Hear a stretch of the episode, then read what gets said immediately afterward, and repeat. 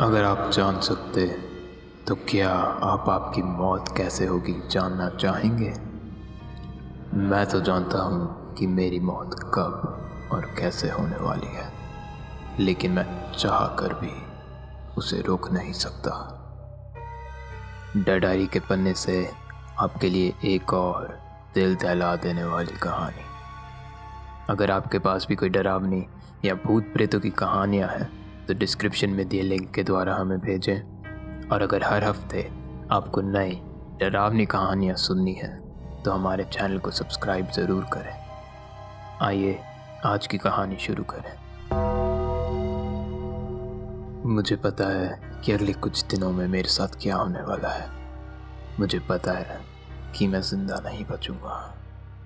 लेकिन चाहे कोई कुछ भी कहे, मैं आपको बता रहा हूँ कि मैं मरना नहीं चाहता।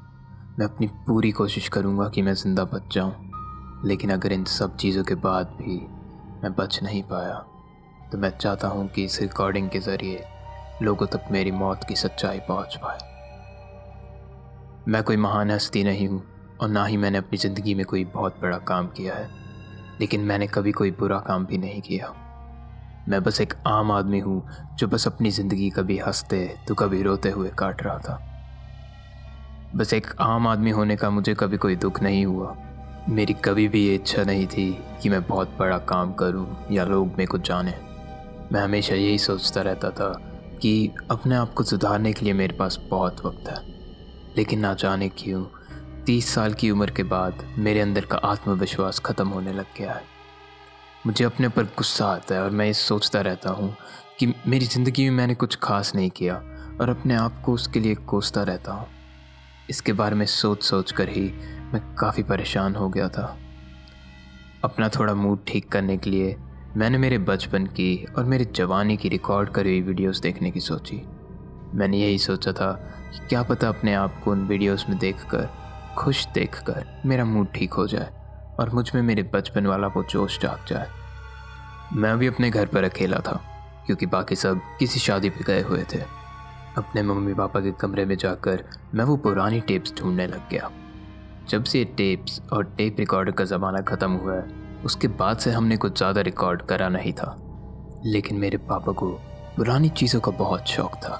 इसलिए आज भी एक पुराना टेप रिकॉर्डर और एक टेप प्लेयर घर के किसी कोने में पड़ा हुआ था।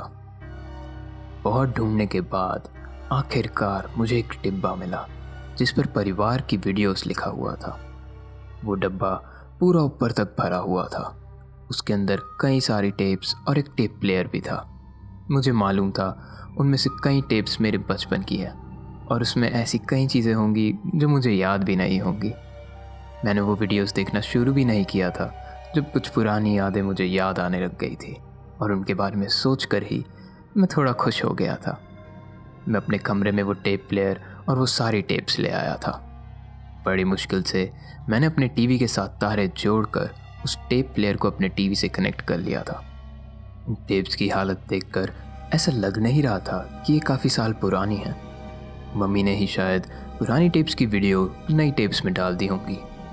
अब मैंने पहली टेप उठाई, जिस पर लिखा हुआ था, असीम 1985 से 2006 शायद मैं आपको बताना भूल गया, लेकिन मेरा नाम असीम है।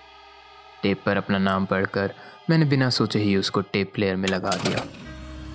टेप को प्ले करने से पहले मैंने अपने लिए एक विस्की की ड्रिंक बनाई और फिर वो टेप देखनी शुरू कर दी। काफ़ी बेकार क्वालिटी के कैमरा से रिकॉर्ड करी हुई एक वीडियो टीवी पर चलनी शुरू हुई। रिकॉर्डिंग के कोने में रिकॉर्डिंग का दिन और डेट भी लिखी हुई थी, जो कि इस समय पाँच जनवरी 1985 थी। इस टेप में मैं कुछ एक दो महीने का दिखाई दे रहा था और मेरी मम्मा वो वीडियो रिकॉर्ड कर रही थी। वो मुझे हंसाने के लिए अपने हाथ से अलग अलग चीज़ें और अलग अलग चेहरे बना रही थी। वो जवान और बहुत खुश लग रही थी। आधे घंटे से ज़्यादा बीत चुका था। मैं एक एक करके अपनी सारी वीडियोस देख रहा था। मुझे अपने बचपन की कमी चीज़ें याद थी। मैं अपने आप को बड़ा होते हुए देख रहा था। अपना ही एक ऐसा खुशियों से भरा हुआ रूप देखकर मेरा मूड भी बेहतर होने लग गया था। एक एक करके वीडियोस ख़त्म होती गई और मैं अगली वीडियो देखे जा रहा था। अब मैं 1989 की दिवाली की रिकॉर्डिंग पे पहुँच गया था। वो दिवाली मेरे बचपन की उन यादों का हिस्सा है जो मुझे अच्छे से याद है। रिकॉर्डिंग में अब मैं चार साल का नन्हा सा बच्चा, नए कपड़े पहने हुए पूरे घर में इधर उधर दौड़ता हुआ दिखाई दे रहा था।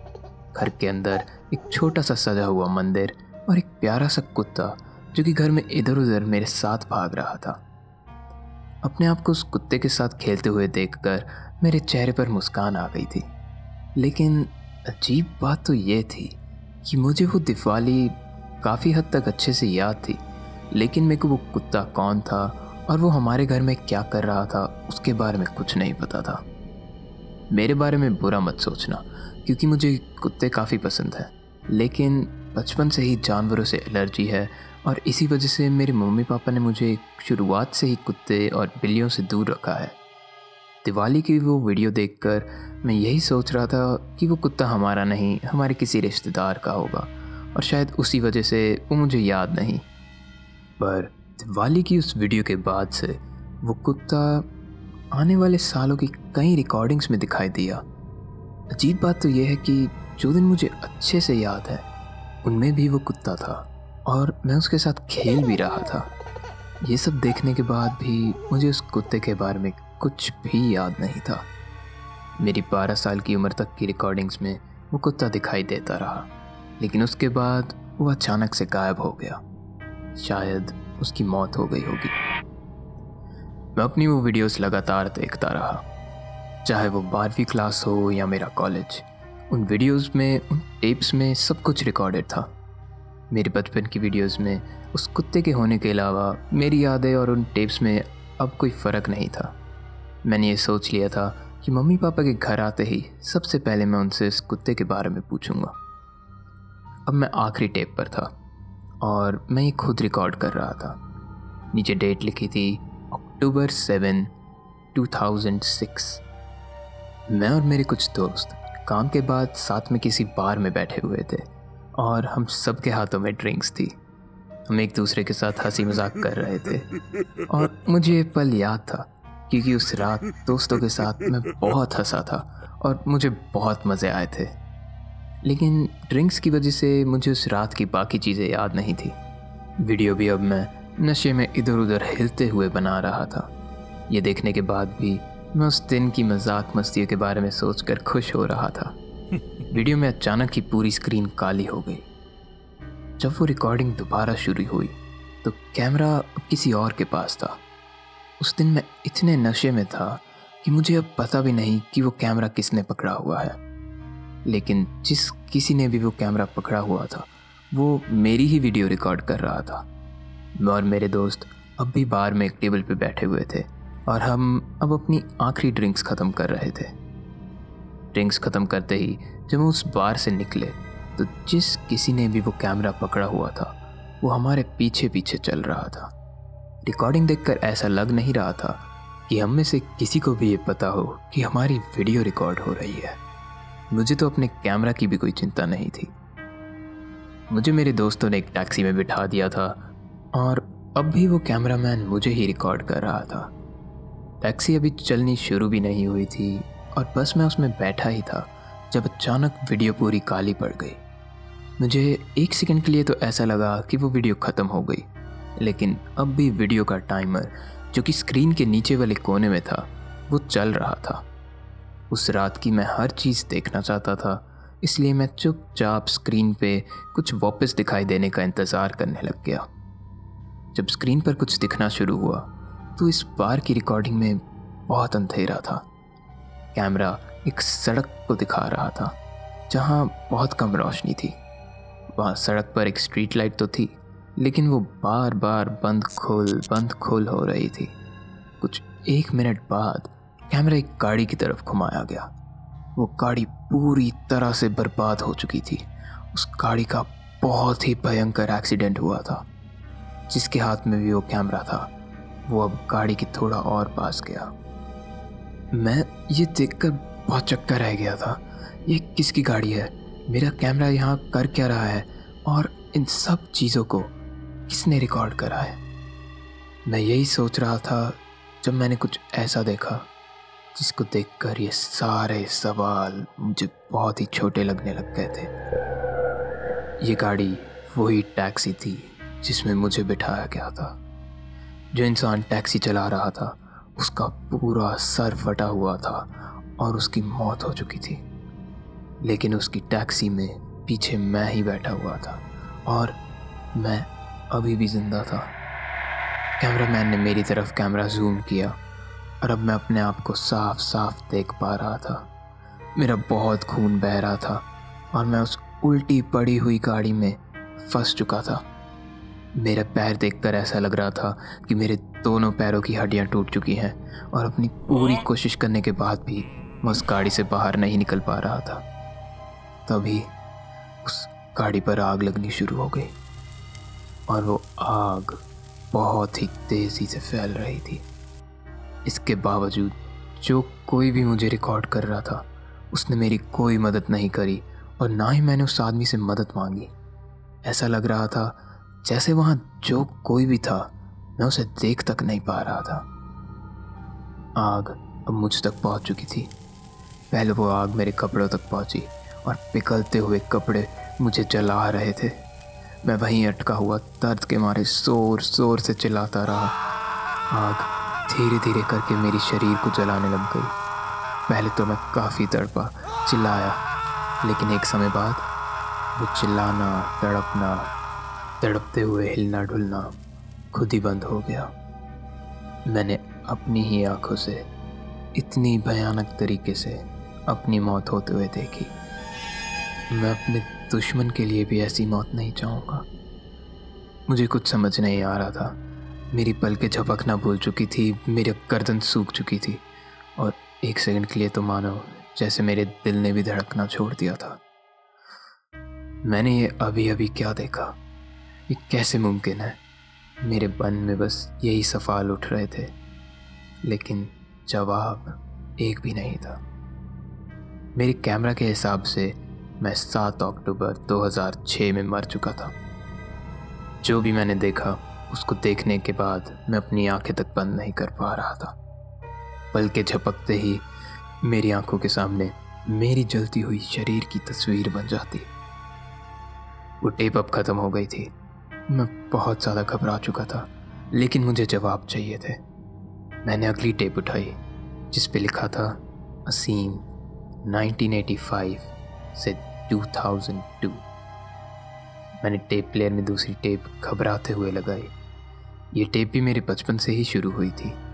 इस टेप में और पिछली टेप में ज़्यादा फ़र्क नहीं था, बस एक दो चीज़ें थी जो अलग थी। इस टेप में भी कुत्ता नहीं दिखाई दिया। मेरी गाड़ी का रंग काले से लाल हो गया और ऐसी कई छोटी छोटी चीज़ें। एक बड़ी चीज़ जो इसमें अलग थी, वो ये थी कि इस टेप में मेरे दादाजी 1999 में गुजरे, जबकि पहली टेप और असलियत में वो 1993 में ही गुजर गए थे। मैं उस टेप को फास्ट फॉरवर्ड करके आखिरी तक ले गया। इस टेप पर जो आखिरी दिन रिकॉर्ड हुआ था, उसकी तारीख थी नवंबर 15 2002 मैं ऑफ़िस के दोस्तों के साथ एक पार्टी में था और मैं बियर पी रहा था। मुझे वो रात अच्छे से याद थी, क्योंकि उससे एक दिन पहले ही मेरा ब्रेकअप हुआ था और शायद इसी कारण मैं उस रात बहुत ज़्यादा पी रहा था। मैं उस रात पार्टी को बीच में ही छोड़कर अपने घर के लिए पैदल ही निकल गया था। वीडियो में मैंने देखा कि जब मैं अपने घर जा रहा था, तब मेरा कोई पीछा कर रहा था। और दोबारा कोई मुझे पीछे से रिकॉर्ड कर रहा था। मैंने अपने घर के लिए एक सुनसान गली से शॉर्टकट लिया और तभी वहाँ एक इंसान ने मुझ पर बंदूक तान दी। कैमरामैन काफ़ी दूर खड़ा होकर यह सब रिकॉर्ड कर रहा था, इसलिए मैं उस आदमी का चेहरा भी नहीं देख पाया। लेकिन उस इंसान का बंदूक तानना, मेरा हाथ ऊपर करके खड़ा होना और फिर उसका बंदूक चलाना। दूर से भी साफ़ साफ़ दिख रहा था। वो गोली मेरी गर्दन के बीचों बीच लगी। गोली लगते ही मैं नीचे गिर गया और वो आदमी वहाँ से भाग गया। मैं वहीं अकेले उस सुनसान सड़क पर गिरा हुआ था और अपने गले से बहते हुए गर्म खून को रोकने की कोशिश कर रहा था। जो कोई भी ये सब रिकॉर्ड कर रहा था, वो धीरे से मेरी तरफ़ आने लग गया। अब वो मेरे बाजू में खड़ा था और मैं अपनी आखिरी साँसें ले रहा था। लेकिन इस बार उन आखिरी सांसों में मैंने उस आदमी को देखा। मैंने उससे हाथ बढ़ाकर मदद भी मांगी, लेकिन उस इंसान ने कुछ नहीं किया। 2002 में एक सुनसान सड़क पर रात में अकेले मेरी मौत हो गई थी। ये देख के मुझसे रुका नहीं गया। मैंने एक एक करके वहाँ पड़ी सारी वीडियो टेप्स फॉरवर्ड करते हुए देखी। हर टेप में छोटी छोटी चीज़ें बदल जाती थी, लेकिन हर वीडियो में अंत में मेरी मौत हो जाती थी। और कोई मुझे करीब से आखिरी साँसें लेते हुए रिकॉर्ड कर रहा था। मेरा अपनी खुद की यादों के ऊपर से विश्वास उठ रहा था, और अब मुझे कुछ समझ नहीं आ रहा था। सितंबर 2004 में मेरी एक नदी में डूबकर मौत हुई। 13 जनवरी 2005 में मैं शिमला के एक पहाड़ से गिरकर तड़प तड़प कर मरा। चार अलग मौत और चारों मौतों में एक अनजान इंसान ने ये सब रिकॉर्ड किया हुआ था, जिसने चारों ही रिकॉर्डिंग में एक शब्द तक नहीं बोला। इस समय मेरे मम्मी पापा घर लौट आए थे। उनके आते ही मैंने उनसे इन टेप्स के बारे में पूछा। लेकिन उनको भी इसके बारे में कुछ नहीं पता था। उन्होंने मुझे बताया कि उन्होंने मेरे बचपन की सारी टेप्स की रिकॉर्डिंग को अपने लैपटॉप में डाल दिया था और सारी पुरानी टेप्स फेंक दी थी। मैंने उनके लैपटॉप पर जब अपने बचपन की असली रिकॉर्डिंग्स देखी तो इनमें कोई कुत्ता नहीं था और चीज़ें वैसी ही थी जैसी मुझे याद थी। मुझे नहीं पता था कि अब मुझे क्या करना चाहिए। मैंने सोचा कि मैं उन टेप्स को जला दूँगा। और उनके बारे में भूलने की कोशिश करूँगा। लेकिन मुझसे ऐसा नहीं किया गया। मैंने उन टेप्स को पुलिस के पास ले जाने की सोची। मुझे जानना था कि ये टेप्स आखिर मेरे घर में आई कहाँ से। इन्हें बनाया किसने? रात के तीन बज रहे थे तो सुबह होते ही पुलिस स्टेशन जाने का सोचकर मैंने कुछ देर आँख बंद करने की कोशिश करी। बहुत देर बाद जाकर मुझे कुछ दो तीन घंटे के लिए नींद आई। मेरे सुबह उठते ही मैं जल्दी से तैयार होने लग गया, जब मेरी नज़र उन टेप्स पर पड़ी। इस बार उन टेप्स से भरे बक्से में ऊपर ऊपर एक टेप को देखकर मैं वहीं जम सा गया था, क्योंकि इस टेप पर लिखा था वसीम 1985 से 2020 ये टेप 2020 तक कैसे जा सकती थी, मुझे नहीं पता था। क्योंकि 2020 होने में भी अभी तीन दिन बाकी थे। मैं इसी सोच में पड़ गया था कि मुझे ये टेप देखनी चाहिए या नहीं।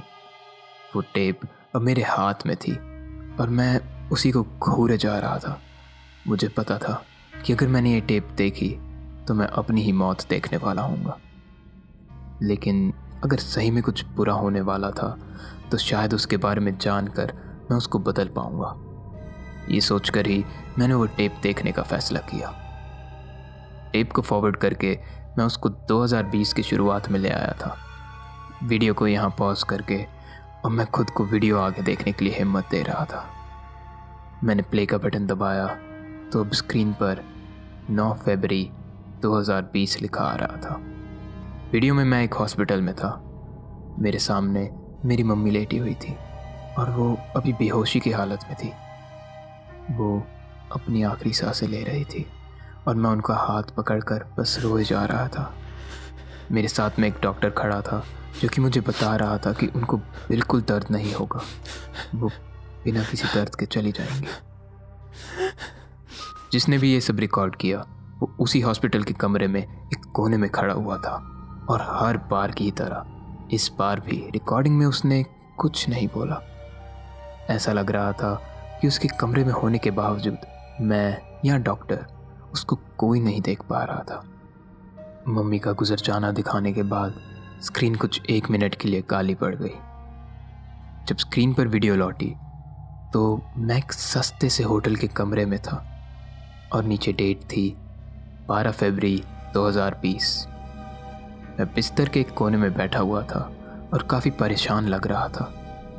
अजीब बात तो ये थी कि मैं बार बार कैमरा की तरफ़ देख रहा था, जिसका मतलब ये था कि शायद इस बार मैं कैमरामैन को देख पा रहा था। मैं काफ़ी देर से अब बस नीचे की तरफ़ देखते हुए अपने मुँह में ही कुछ बड़बड़ाए जा रहा था। मैं अचानक कैमरा की तरफ़ मुड़ा, मेरी आँखों में आँसू थे और मैं कैमरामैन को रोते रोते बोल रहा था, प्लीज़ मुझे छोड़ दो, मुझसे ये मत करो प्लीज़ ये मत करो। कैमरामैन ने कुछ जवाब नहीं दिया। लेकिन मेरा चेहरा देखकर कोई भी ये बता सकता था कि कैमरामैन ने अपना फैसला बदला नहीं था। मैं अपना हाथ ऊपर लाया और मेरे हाथ में एक बड़ा सा चाकू था। मेरा हाथ डर के मारे काँप रहा था और मैं कैमरामैन से एक और बार अपनी जान की भीख माँगता दिखाई दिया। प्लीज़ मुझे छोड़ दो। मुझ, मुझसे ये मत करवाओ। लेकिन एक बार फिर कुछ जवाब ना आने पर मैंने वो चाकू अपनी कलाई पर मार दिया और उसको घसीटते हुए अपने कंधों तक ले आया। मैं दर्द के मारे ज़ोर ज़ोर से चिल्ला रहा था, रो रहा था, लेकिन ये सब देखकर भी कैमरामैन को बिल्कुल फ़र्क नहीं पड़ा। धीरे धीरे करके मेरे शरीर से सारा खून निकले जा रहा था और कुछ पाँच मिनट बाद मैं वहीं पर गिर कर मर गया। इसी के साथ वो टेप भी ख़त्म हो गई। मेरे पूरे बदन पर इस समय मानो चीटियाँ सी रेंग रही थी। मैं अपने कमरे में बैठा हुआ रो रहा था। मैंने पुलिस को भी ये टेप दिखाई, लेकिन किसी का चेहरा या आवाज़ ना होने के कारण उन्होंने मुझे बस सावधान रहने का सुझाव दिया। आज 9 फरवरी 2020 है, और मुझे आज सुबह 10 बजे के करीब पापा ने बहुत ही तेज़ी से उठाया और बोला कि मम्मी को दिल का दौरा आया है और उनको जल्दी हॉस्पिटल लेके जाना होगा। पापा मुझे बार बार कह रहे हैं कि सब कुछ ठीक हो जाएगा, मम्मी को कुछ नहीं होगा। लेकिन मैं जानता हूँ कि वो नहीं बचेंगी। और आज से तीन दिन बाद मेरा भी यही हाल होगा। उम्मीद है आपको डर डायरी की आज की ये कहानी पसंद आई होगी। अगर आपको ये कहानी अच्छी लगी तो हमें कमेंट्स में बताएँ और अपने किसी दोस्त को भी सुनाएँ।